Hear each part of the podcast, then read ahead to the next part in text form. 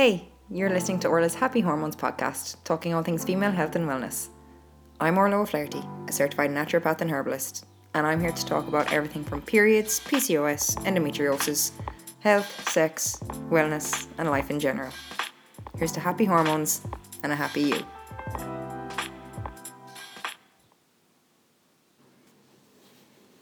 Hey everybody, and welcome to Orla's Happy Hormones Podcast, episode nine.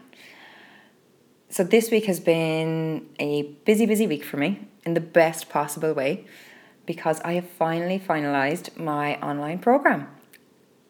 So this online program is called Orla's Happy Hormones Program, and it's an online course designed for women like you who's listening out there to help balance your hormones and to help bring you back to a place of health and wellness, overall health and wellness. When it comes to balancing your hormones, it's not just about nutrition and diet and supplements. And I know that's what I talk about on these podcasts. But one of the main things that we seem to struggle with as well is stress and anxiety, and how living in this rat race, like I always say, but yeah, like living in this rat race and running twenty-four seven, our stress and anxiety levels are through the roof. And that's one of the main causes of throwing your hormones out of whack, because our body can't cope with all that stress, and our when we're under severe amounts of stress and our cortisol and our adrenaline levels are going up sky high, then our liver function isn't as optimum as what we'd like it to be. It there's a surge in different imbalances from high levels of cortisol and adrenaline. And then that affects our hypothalamus and all that. And you've heard me talk about these things before. I won't go on about them again. But this course is specifically designed to help you get back into a place of balance, from nutrition and supplements, some movement, some deep breathing exercises, getting in touch with yourself, gratitude practices, and even some exercise. Now, not a lot of exercise for anyone that's a bit worried about that. Just some good, gentle home exercises done three days a week. But if you're interested in this, send me an email and I'll send you back on all the information detailing it. So my email address is orla dot o'flaherty zero at gmail dot com. I'll put the link in the notes in this section. But if you're interested in getting your hormones back to a place of health, shoot me an email and let's see if you want to work together, because I know I do. But for now, I'm here doing my weekly podcast, so I'll get back to the topic at hand. Now, you've heard me talk about loads of different conditions over the last few weeks, like P M S and side effects of the contraceptive pill and stress and trying to lose weight with your hormones all over the place. And I've only touched on the likes of P C O S and endometriosis. So this week's podcast is aimed mainly at endometriosis. It's I'm going to discuss what it is, the causes, the symptoms, and my own story with it. So sit back, relax, and I hope you get something from it. So what is endometriosis? Well, it's a chronic inflammatory condition, basically. And an estimated two hundred million women suffer with this illness. That's one in ten women suffer from endometriosis. And it's still a silent disease. When I say a silent disease, I mean so many people have never even heard of it. I've mentioned the word endometriosis to people before and they're like, oh, what's that? But yet two hundred million women, or nearly two hundred million women, suffer from it. I like to call it the silent soul destroyer, because it's not talked about enough. And even myself, it's taken me to episode nine to actually sit down and do this episode. And that's because of my own experiences with it. It is a not a tough, but it's not the easiest of topics to talk about. And I think it's because there is a lack of knowledge around it. And again, that's why I'm doing these podcasts. If we can start talking about the everyday conditions or normalities that women go through, and we get rid of the taboo and the shame, and we just open up and communicate with each other, I think it has such a huge effect on people's lives. When you think about it, we're here to connect with one another, not just on this podcast, but in life in general. We are here to connect with other human beings. And in the age of digital media and social media, we've actually, we're losing that connection. But I am seeing it come back around again. People want to connect with one another. And the way we do that is by talking and by having open communication. And again, that's why I'm doing this podcast, to talk about things and have open communication and to connect with people. Because for me, connection is what makes you feel alive. Have you ever sat down with someone and you both had the same thought processes or the same ideas about life or work or anything, and you get excited by each other? It's like you're just lighting a fire within each other, and that's what connection is. So that's why I think we all need to open up and have all these conversations. Now again, I realise I'm rambling like I always do, but if you've stuck with me over the last nine weeks, you're used to me going off on tangents. But anyway, I'll get back to the topic of hand of endometriosis. So endometriosis is a chronic inflammatory condition where the cells from the endometrium of the uterus grow in or on other organs or tissues. So the endometrium is basically the mucous membranes that line your uterus. Now, endometriosis, what happens here is these endometrium cells break off and migrate to other areas of the body or outside of the womb, should I say. So these cells can attach to the likes of the fallopian tubes, the ovaries, anywhere in the pelvis, the bowel, the bladder, and in some really severe cases, it can actually even attach to the lungs or to the heart. And what's happening then is that these growths, these cells start growing and start causing scarred tissue.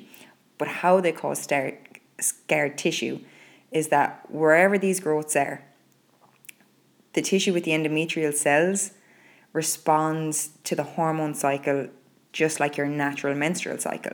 So these endometrial cells are attached to the likes of your fallopian tube, to your bladder, to your ovaries, wherever they're attached. And then your natural hormone cycles for your menstrual cycle kick in and you get your period and you bleed. These endometrial tissue responds the exact same way, and they start to shed and start to bleed. But there's nowhere for this blood to go. So it becomes trapped in the cavity of your, outside your uterus, and in your abdomen, wherever these cells are attached, there is going to be trapped blood there. And this is what's causing the inflammation, the cysts, and the scarring. And it's the scarred tissue that's really causing the problem. Because where there's scarred tissue, it's it's hard for, for the body to do its natural functions. And that's when the problems start happening. Now, what are the causes of endometriosis? To be honest, there is no one cause. It's multifactorial, and there is no exact known cause for it. Now, there's different, the- not even theories, there's different different scientific studies have been done, and which is great because now we can see, we can see patterns and we can see where we can fix things. But a lot of the times with endometriosis, it It can be a matter of just managing it. So with fifteen percent of the sufferers who have endometriosis, there's a genetic link. So someone in their family has had it, or there are many members in the family that have had it. So there's the, that family history of it. Scientists have now actually discovered that it can also be initiated during fetal development. So when you're in the womb, it's actually developed then. but it only starts growing during puberty. So once you reach puberty, your hormones start acting up. That's when it starts growing, and that's when it starts causing problems. But yeah, they have now discovered that it's developed when you were in uterine yourself. There's another theory called the metaplasia theory, and this is when cells change into endometrial cells from exposure to hormones, chemicals, and infections. So endometrial patches have actually been found in bladders of men who have undergone estrogenic drugs for cancer treatment. So this proves that there is a, a hormone factor from external forces.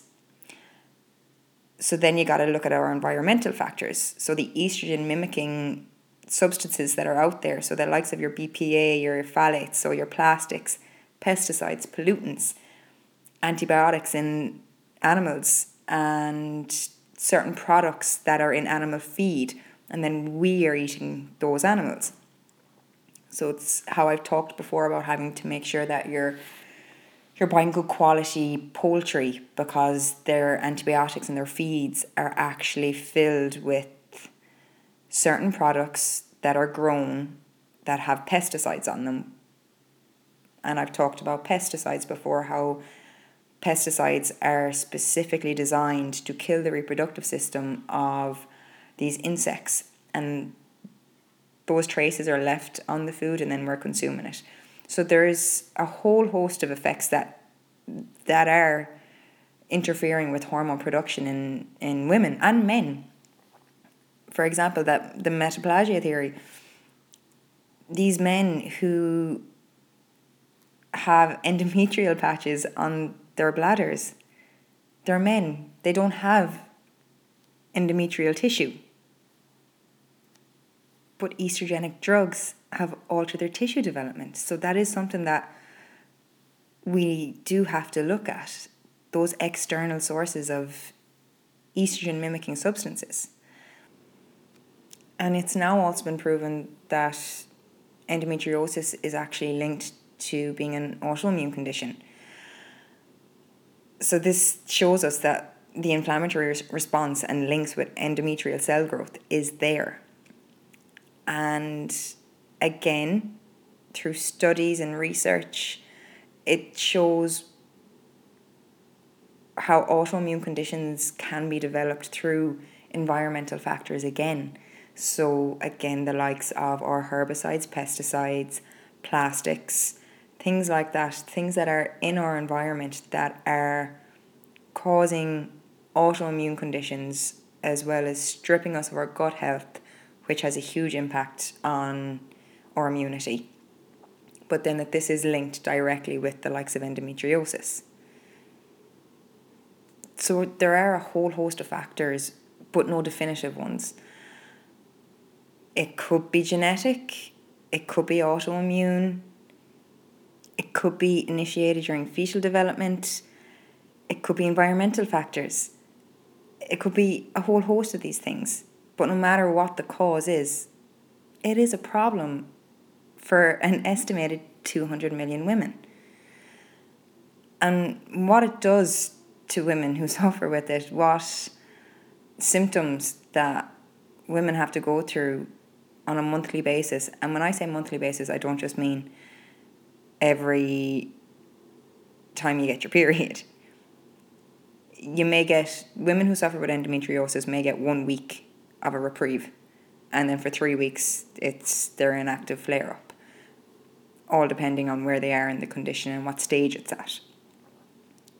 But yeah, so the symptoms, like crippling painful periods.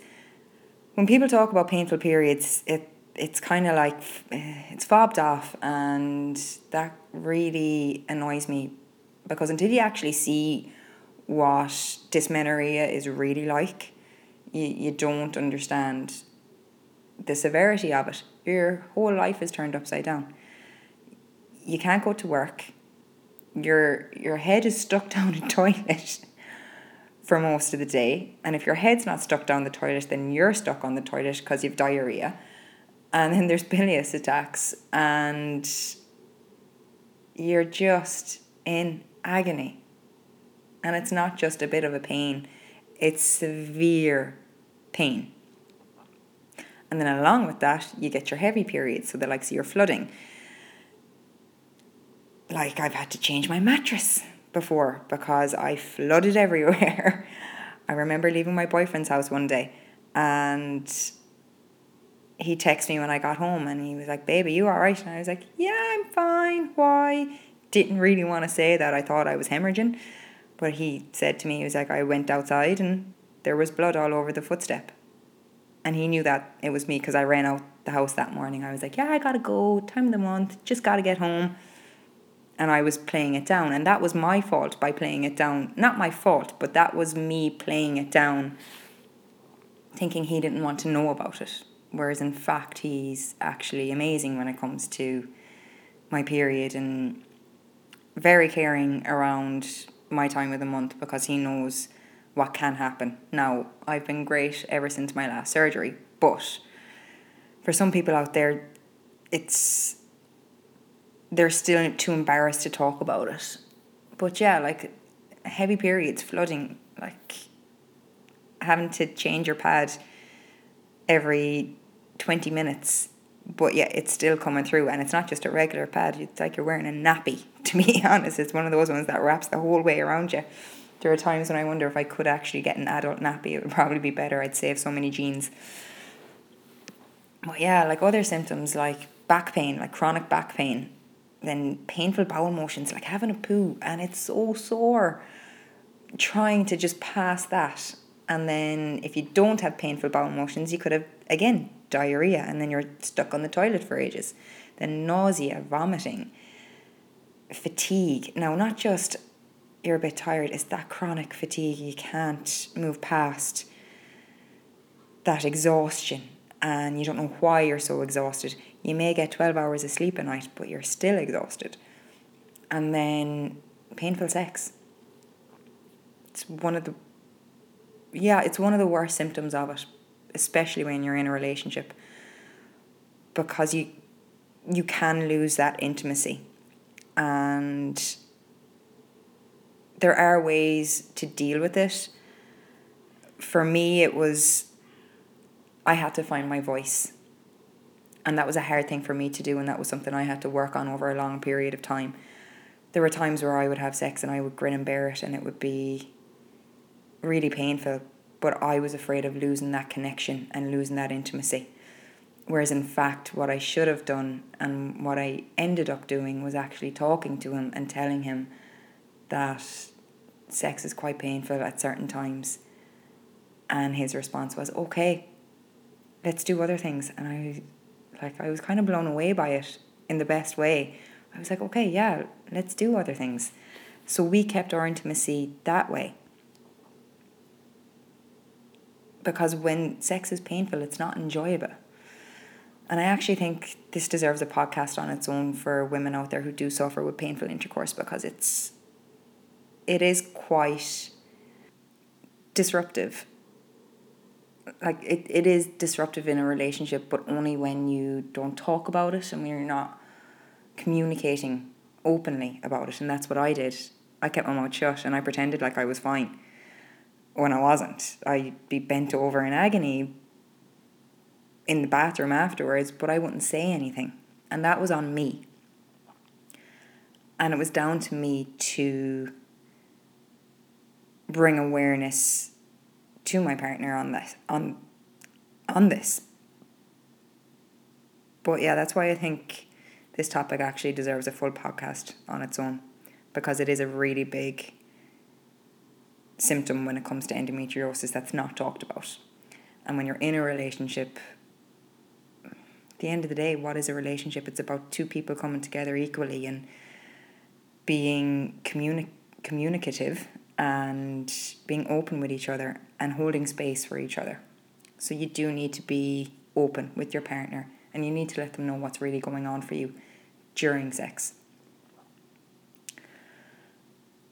So there's so many other symptoms that go along with endometriosis. There's a whole long list, like anxiety, depression, again, pain.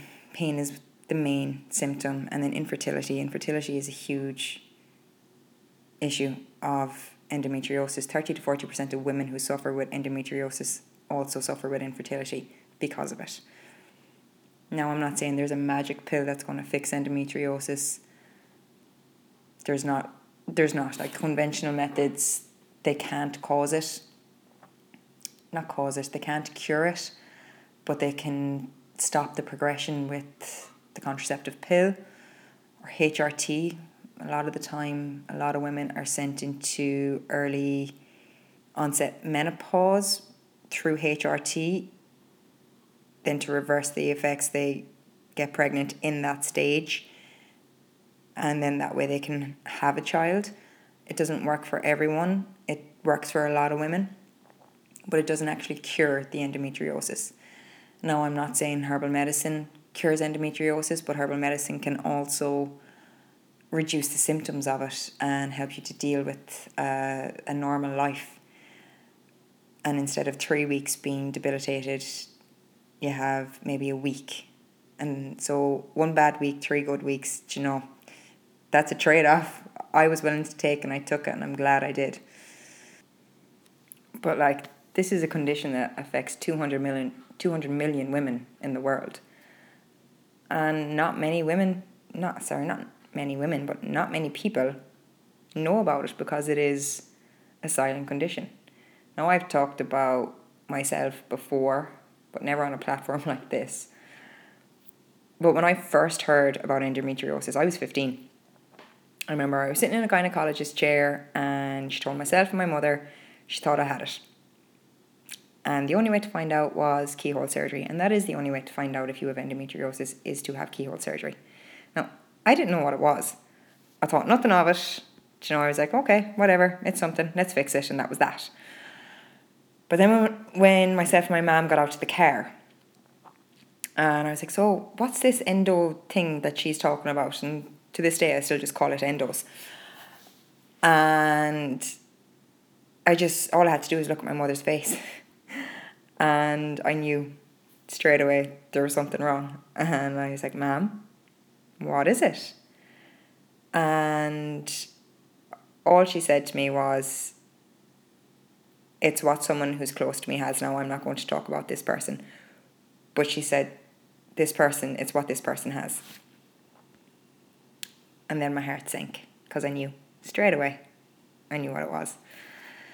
And now I was fifteen, and I started bawling, crying, and I didn't stop. And I was terrified. And to be honest, I think the fear never truly left me. And that's seventeen years ago. But as far back as I can remember, all I ever wanted was to be a mother. That's all I ever wanted. I remember from a young age, been twelve, saying I wanted to have a big family, I want six kids. Now, that's changed since I've gotten older, because I'd be happy to have one, but also kids are hard. Kids are tough, man, but I'd be happy to have one. But yeah, all I ever wanted was to be a mom and to feel a baby growing inside me and just to have that connection. No, I'm not saying I can't have kids, because I don't know. I'm I'm not actively trying to get pregnant right now because I'm focusing on so many other things. So I don't know. And the last time I saw the gynae, she said, if you go a year and it hasn't happened, then come back to me, we'll go from there. But as of my last surgery, there was no endometrial tissue there. It was just cysts and a blocked fallopian tube. So I'm not, don't get me wrong, I'm not here saying that I can't have kids. I don't know if I can or, or if I can't. I may well have no problem. But I'm just talking about the likes of the fear that surrounds it all and that surrounded it for me over the years. And over the years, I went through loads of different treatments. So the likes of herbs and homeopathy. Uh, I'm a herbalist, but my main port of call for me when I need treatment is I go to my homeopath, because homeopathy works really well for me. And as a practitioner, there's always a rule: you never, ever, ever treat yourself. I learned that the hard way by trying to treat myself, and I got it all wrong. You can never see a clear picture treating yourself. You always have to go to someone else. And I learned that the hard way. But yeah, I like homeopathy for me. Homeopathy is a fantastic modality of treatment. And it's something that I would recommend for people to try. Homeopathy, for anyone that suffers with endometriosis, I would definitely recommend homeopathy, herbal medicine, acupuncture, and one hundred percent nutrition. Nutrition plays a huge role in that, and I'll talk about that later. But using all these different treatments really helped to reduce my fears. And as well, I also had to look at myself. I had to look at what it meant for me if I couldn't carry a baby, or if I could conceive but couldn't hold it. And to be honest, after so much soul searching, I finally got into a place where I no longer feel a failure as a woman. I may feel disappointment, I may feel sadness, I may at times actually feel a sense of loss, but I no longer feel a failure as a woman. I used to. I used to feel like a failure as a woman because my womb wasn't acting how it should. And I was always terrified that if I can't have a baby, I'm am I a real woman? But I now know that's not true. Of course I'm a real woman. Just because I suffer with certain conditions and I have cysts and had a blocked tube and have gone through surgeries and everything does not mean that I'm not a real woman. And it also doesn't mean that I'm a failure as a woman. And it also made me look at thinking about other options. And it opened up my whole mindset and it opened up my whole outlook on everything. And to be honest, like after my last surgery, when my right ovary, my right ovary is my gammy ovary. So my right ovary had more cysts. My left tube was blocked and I thought, this is it. It's just not for, meant for me. And I'm at an age where all my friends, not all my friends, but a lot of my friends around me are all having babies. And yeah, there were times before when I would be a bit envious, if only for a moment, but I would be envious. But yeah, like after my last surgery, I remember lying on the couch the day after the surgery because it was an in and out day. Um, keyhole surgery, in and out in the one day. It was great. But I remember coming home and then the next morning my sister called down with my niece, my little babe, Isles. And my sister was heavily pregnant at the time as well with her second, Maya. But with Isla, I remember looking at her and she just came straight up to me and she was about to jump on top of me, but everybody ran and grabbed her at the same time. It was like, don't jump on Orla. But she was like, Orla, what's wrong? She couldn't say her R's at the time. I miss that she doesn't call me Orla anymore. But yeah, she was like, Orla, what's wrong? And I was like, oh, look, I'm just a bit sick. I'm okay. Um, I'll be fine.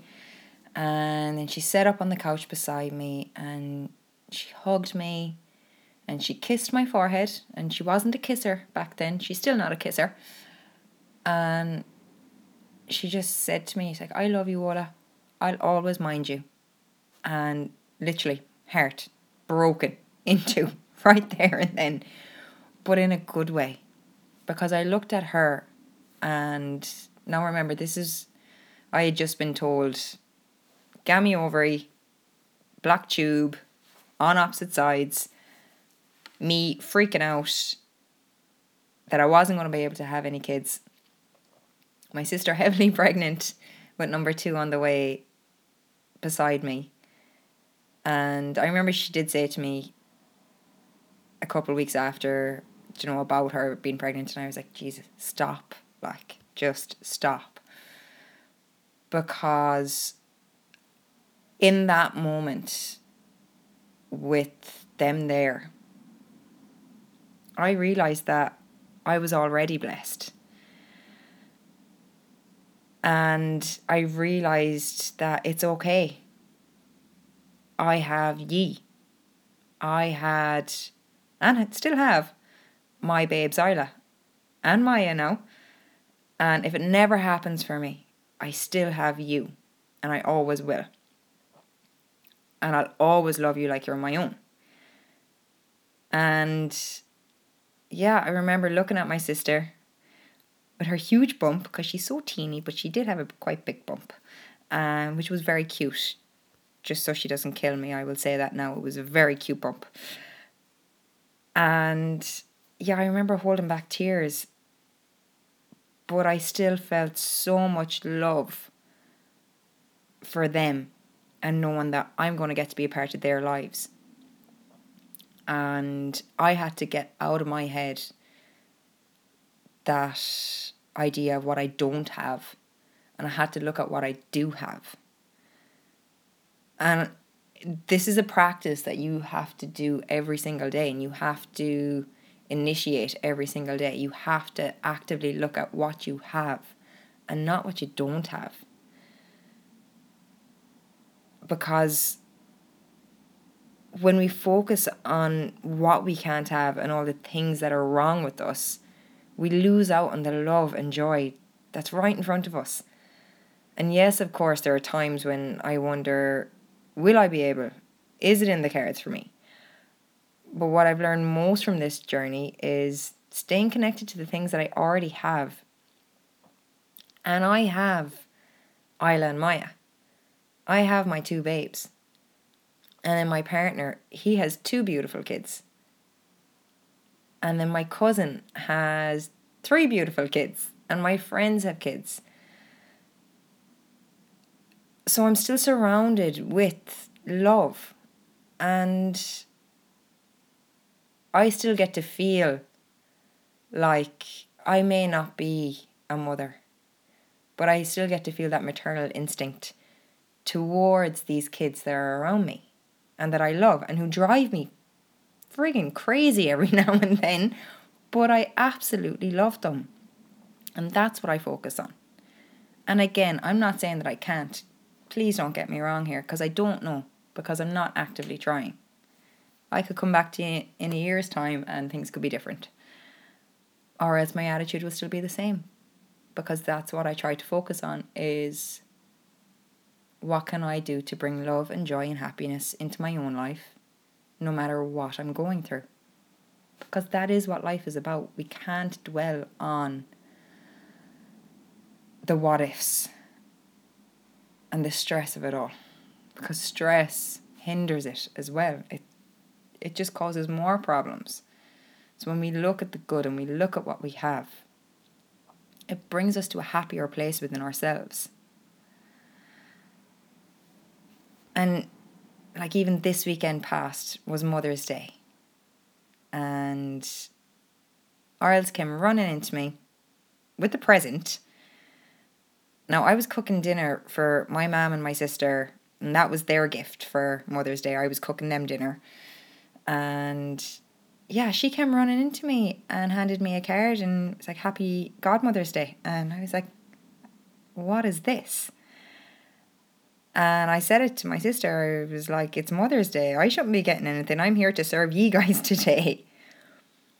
And both my sister and my mom's response were, you are a mother figure, Orla. And I remember mom saying it to me. She goes, you are a mother figure. You may not have carried one, but you're a mother figure. And just because I'm not there yet, those words rang true to me. And I am a mother in my own way. I'm a mother who wants to have a child and wants to carry my own child, but if I can't, I can't. That'll be a process I'll have to go through at the time. But there's no point in dwelling on it now. But for now, I get to surround myself with people and children that I love already. So what I will say to anyone out there who is going through infertility treatment or has just found out that they have some sort of reproductive issue or hormonal condition, condition, condition, um, is to try to not get stuck in your head. I did. I got stuck in my head before, years ago. And then I realized that the more I dwelled on it, not even dwelled, but the more I focused on what I didn't have or what I couldn't have or what I may not be able to have, the more unhappy I was. Whereas the more I focused on the things that I do have and the things that do surround me, the happier I was. I'm not saying everything is sunshine and rainbows and unicorns and butterflies. You know, life happens and I get that. But for me, in this scenario, that's what I try to focus on. Now, look, there have been times, even recent times, where I was lying in bed at night and I turned to my partner and I started crying over this, over certain issues that happened. And yes, there was the feeling of loss and sadness and everything else, but I got up the next day and I said to myself, right, what do I have? What do I have right now? And when the time comes, because like I've said already, I'm not actively trying because I'm focusing on work and life right now so that I can support a baby when it comes. And see that, like I said there, when it comes. I don't know if it will or not, but I'm choosing to use the positive words with it. But that's all we can do, is choose to look on the positive side. And I'm not saying that flippantly, because I know that despair and I know that feeling of loss. Trust me, I do. But for your own happiness, you need to look at what you have right now and how you can improve your own life. And the ways I keep the likes of the fear away from me and that that confusion and that inner voice, that inner monologue that goes on and on and on, is by talking to myself and letting myself know that, look, we don't know, we won't know until we try. For women who have been trying for a long time and things aren't happening, there's, I'll be honest here, I can't I can imagine I have probably one-tenth of the fear and anxiety and stress that you have. But all I will say is to try and focus on your own self, because when you get caught in that cycle of having to do it, having to get pregnant, having to have a baby, and that constant state of disappointment and sadness and loss, it it does become a vicious circle, and it does tend to weigh down on you, and your heart will be heavy, and it's validated, and I hear you, I do. But look at ways where you can manage that stress around it all. One thing that I have seen an awful lot in my clinic is with women, once we take away the stress of having to conceive, life becomes that bit more easier for women. Now, look, I'm, again, I'm not talking about women who have been trying for the last two, three, four, five years. I'm talking to women who have just started trying here. And you're stressing out over it. The more stress that's there, the more you're going to have problems, because the more inflammation is going to be there. Stress causes inflammation. Now, I know it's easier said than done. Stop stressing and you'll get pregnant. Like, I'd love to say F off, but... because I, I know myself, like, you can't tell somebody to stop stressing. But even just looking at your own thought process and asking yourself, right, what is it that I can do that's going to make me happier? I'm going to give me peace of mind. And the only thing I can say to you here is what I have done. And like I've talked about already, is I've got I've talked myself around into a different mind frame. That took a few years. I'm not saying it's going to take years, but it, it it can take time to get yourself talked around. And it's about realizing that, not even realizing it, it's about looking at what you do have. Stop focusing on what you don't have and focus on what's around you. Focus on the relationship that you have with your partner. Focus on your family members. If you have nieces or nephews or cousins, focus on them. Because the more you focus on what you don't have, the more you ostracize the people around you. And the more unhappy you're going to be. We, I talked about it in the beginning of this podcast about connection. And that as human beings, we need to have connection. And the more we stress about not having things, the more we disassociate with people. And look, I've done it myself over the years, but I realised that that's not the way to go about things. Again, because I talked myself round into focusing on the things that I do have and the things that are in my life. And then other things that I, other practices that I've done to help manage the likes of symptoms anyway. Whatever about the infertility side, managing symptoms, managing the pain, the the bilious attacks, the vomiting, diarrhea, that chronic pain, the painful sex, the nausea, vomiting. Like, I just went down practical terms. I was lucky. I went on a very, very, very strict and rigid diet when I was in college, because I said to myself, that's it, I'm going to fix my problems with my diet. And I went on a massively ridiculous strict diet for about six months. And within two months, I lost two and a half stone. And I never went on this diet looking for weight loss. Yeah, I was a little bit overweight, but I wasn't worried about that. I wanted to do this diet to get rid of my symptoms.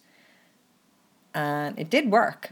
But I'd never recommend anyone go on it because it was extreme. So like, I cut out wheat, dairy, sugar, yeast and gluten.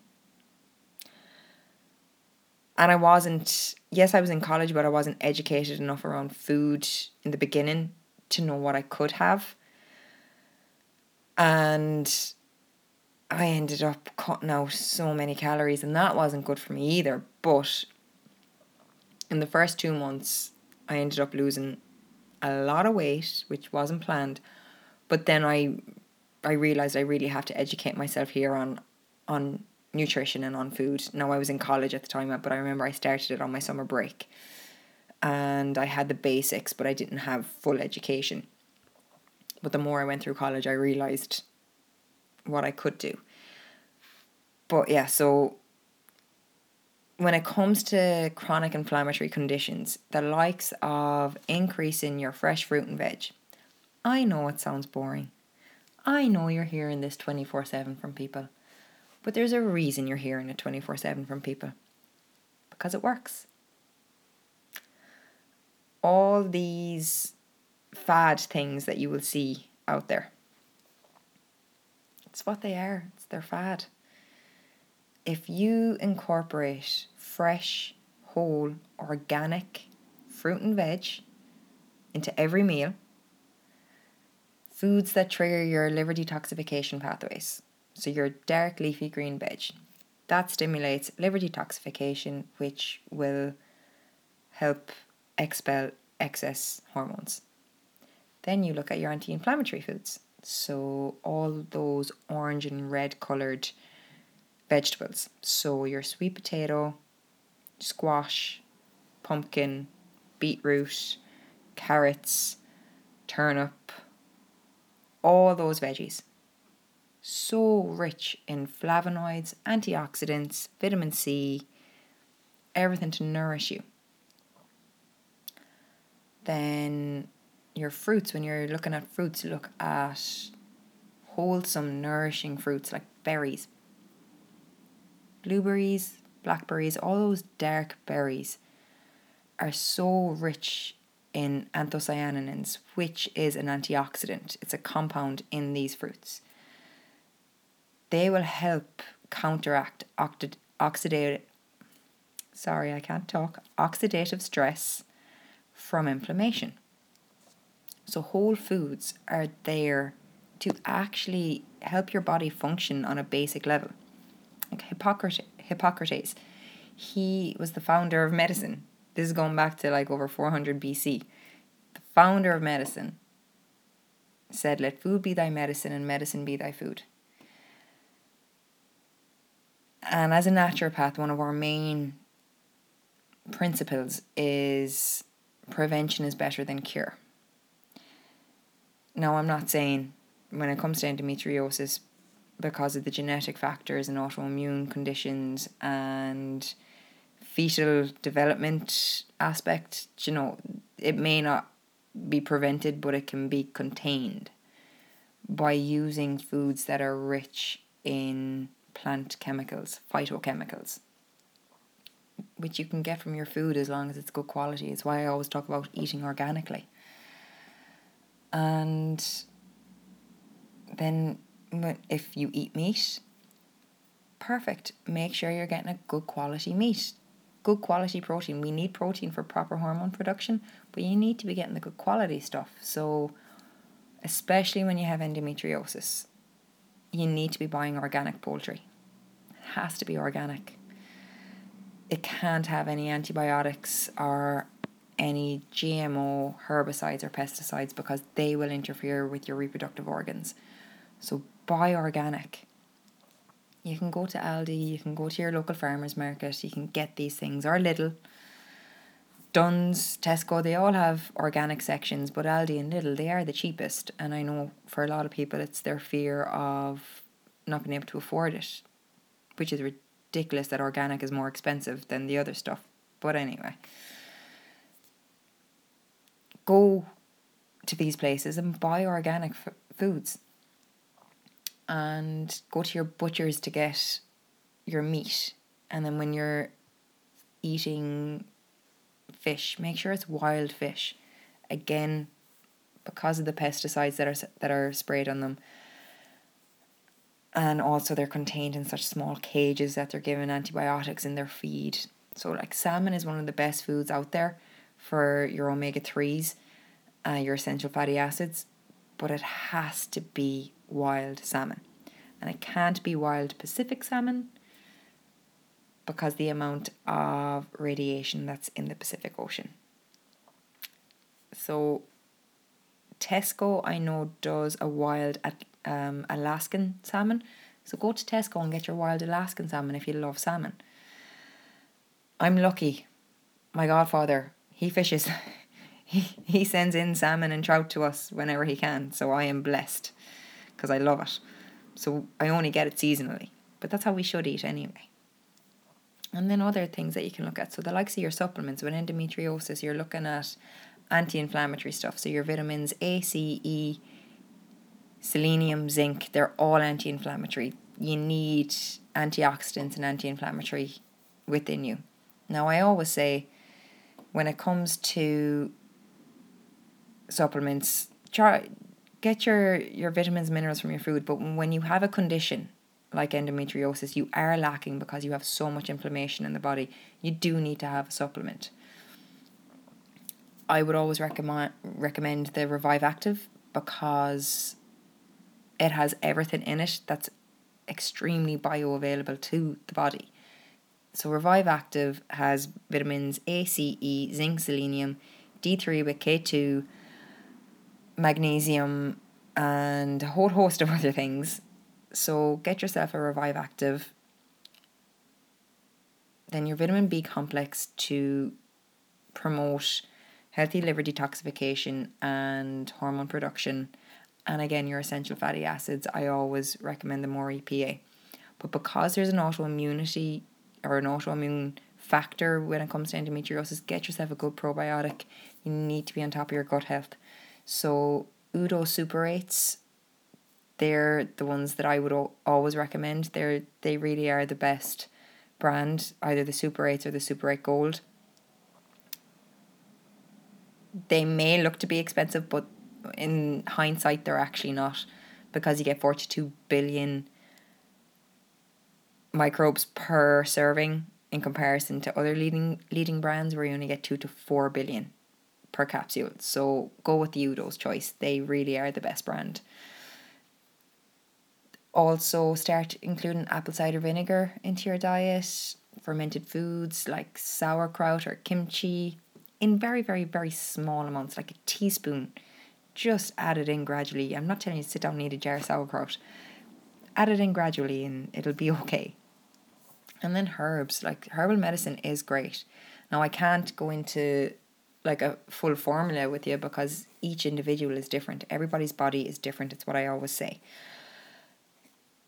When it comes to hormonal problems and autoimmune problems, everybody's physiological functioning is completely different. So I could have two women come into me with endometriosis. They get two completely different formulas because they have different symptoms going on, and they have different aspects and energetics when it comes to traditional Chinese medicine, Ayurvedic medicine, Western herbalism. There's different aspects going on. But for now, what I will say is get on the liver function. You really need to be making sure that your liver is functioning correctly. So the likes of, I've talked about it so many times, I probably in every podcast, you must be sick of hearing about dandelion root and burdock root and turmeric and berberis and so many different things. You need to really get on top of it, but you need to make sure that if you're on any sort of medication that they're not interfering. So get in touch with a herbalist. I'm not saying to get in touch with me. Get in touch with somebody in your area, somebody that you've heard of, somebody that is recommended, somebody that is reputable. Go to someone who knows what they're talking about, and somebody that you can trust too. That's it's a main thing really is what I'd say, somebody that you can trust. So yeah, like your your liver herbs, your dandelion, burdock, milk thistle, turmeric, loads of liver herbs out there. Then your hormone balancing herbs, your hormone modulators. So the likes of your Vitex, Angelica sinensis, wild yams, Shatavari, beautiful tonic for women. Peony, beautiful blood tonic, and also a good liver and stomach herb.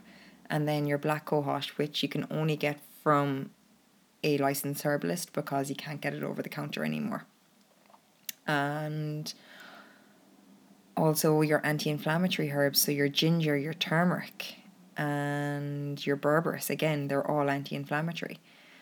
And then the likes of hawthorn, Gotu Kola, prickly ash, calendula, like these all increase the circulation to the uterus and relieve pelvic congestion. And that's what we're looking for. We're looking to reduce down pelvic congestion, inflammation, and balance in the hormones, and really get that liver function going. Make sure that your liver is able to metabolize all these excess hormones and excess toxins that are running around the body from your inflammation, from that oxidative stress. But there are loads of ways that you can help yourself physically with the likes of nutrition, supplements, herbs. Acupuncture is phenomenal for getting the smooth flow of chi going. I love acupuncture. I just can't get it done myself because I hate needles. But I do love how it works.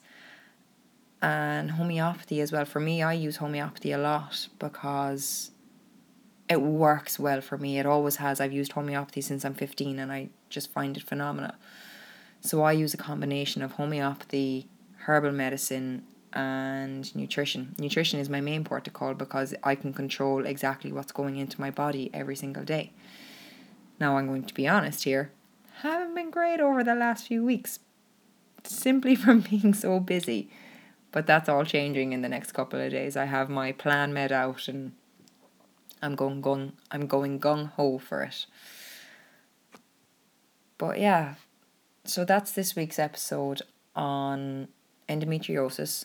I know it was quite an in-depth episode and quite a long episode too. I'm seeing that we're up at fifty-five minutes here.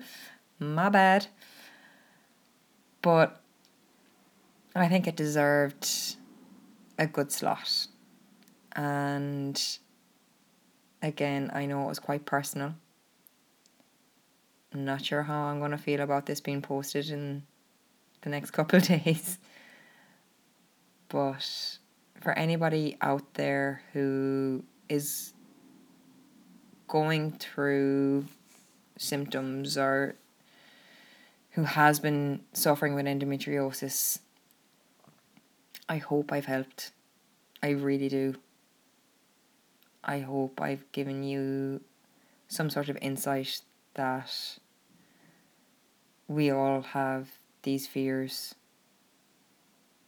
and that you're not alone, because there's two hundred million women in this world suffering with this, but they're suffering silently, and we should start talking about it. So if you have any questions, or if you liked the episode, or if you didn't like the episode, because I know it touches on very personal topics for people, feel free to to tag me, to message me, even if you just want to have a chat after listening to it. I'm here for that. So I hope you all have a very happy Thursday, and happy hormones. And I'm sending love to each and every one of you out there.